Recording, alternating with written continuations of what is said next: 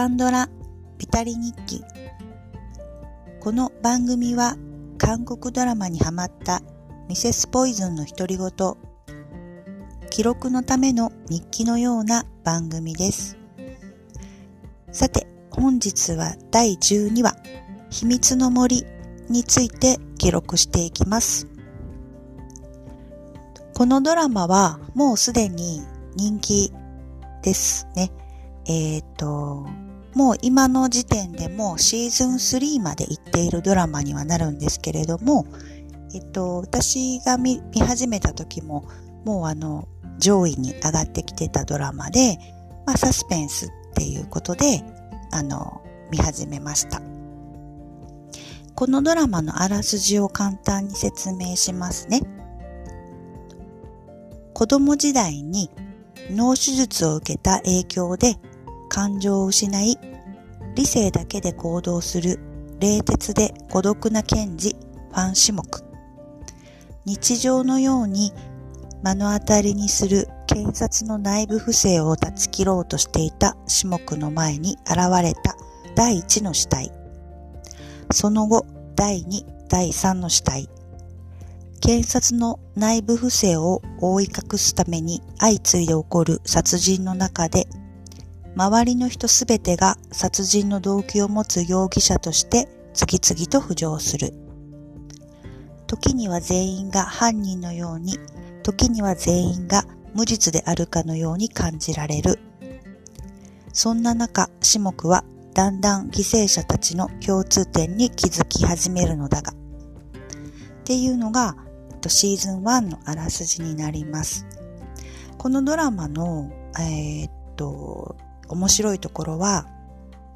まあ、圧倒的にこのファン種目っていうキャラクターですよね。その脳手術をしている影響で、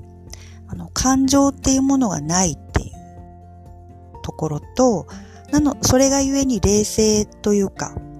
に、あの、検事としての仕事をするんですよね。なので、忖度とかもないですし、気を使うっていうこともないですし、あの、そういう役柄、キャラクターっていうのがすごくこう、まあ、ずっとシーズンを通して面白いっていうところと、それとまあ、まあ、ある意味バディと言いますか、えー、っと、出てくるのが、今度は破天荒な女刑事ですね。まず、あの、考えるよりも行動するとか、とても感情溢れる、えー、っと、女性刑事をドナさんがやっていらっしゃいます。えっと、私の中では、えっと、以前に見た、えっと、キングダムで、えっと、女性のお医者さんというか、薬剤師の、えっと、役をされていた方でもありますし、お顔を知っていたのは、あの、以前日本の映画で是枝監督の、えー、空気人形っていう映画のその映画実は見たことがなかったんですけど、えっと、映画のポスターというか、ビジュアルが、えっと、ペドゥンさんですよね。あの、2009年の映画になるようなので、かなり前にはなるんですけど、その頃は、まあ、きっとだいぶ今よりももちろんお若くて、すごく顔がちっちゃくて、あの、可愛い印象、あの、結構キョンキョンに似た感じっていうイメージで私は見ていたんですけど、その彼女が、えっと、相棒というか、えっと、主演で、えっと、主演というか、あの、ファン種目と一緒に出ている秘密の森になります。彼女はなんかその韓国の女優さんの中ではちょっと極めて稀と言いますか、あまり、あの、勝手な、あの、あれなんですけど、その、整形みたいなものもされていないのか、割と自然な感じで年を取られていて、そのまま画面に映ってらっしゃるようなイメージではあります。で、素敵な年の取り方だな、不自然ではなく、自然にシワとかたるみとか、そういうのも、あの、修正せず、あの、でも美しいまま、あの、ドラマに出られているんだなっていうふうに思った彼女ですね。で、ドラマもやっぱりそのサスペンスなので確かに誰が犯人かっていうのを探す楽しさもありますし、あらすじにもあったように、誰もが怪しく見えたり、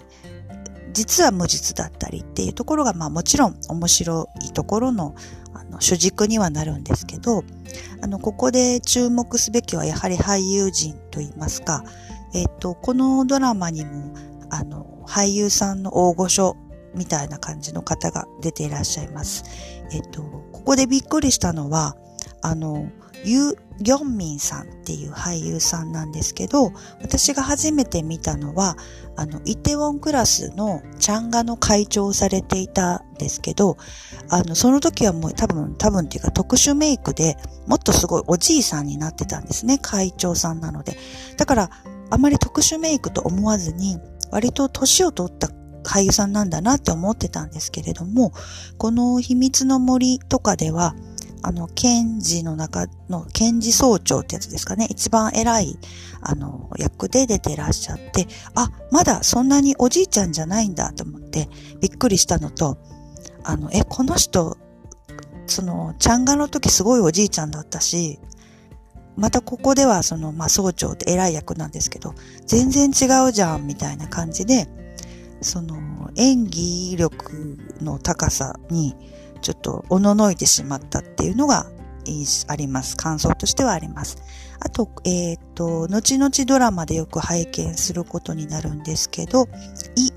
ギョンヨンさんっていう、えっ、ー、と、俳優さんも出てこられます。えっ、ー、と、この、えっ、と、なんかこう、この人は顔面力と言いますか、ちょっとギラギラとして怖いですよね。大体、あの、なんかこう、お金持ちで権力者の役が多いイメージなんですけど、この方ともこの最初に、この秘密の森で出会いましたね。で、後々いろいろドラマを見て、あ、あの、怖い顔の人だなって思うドラマになりました。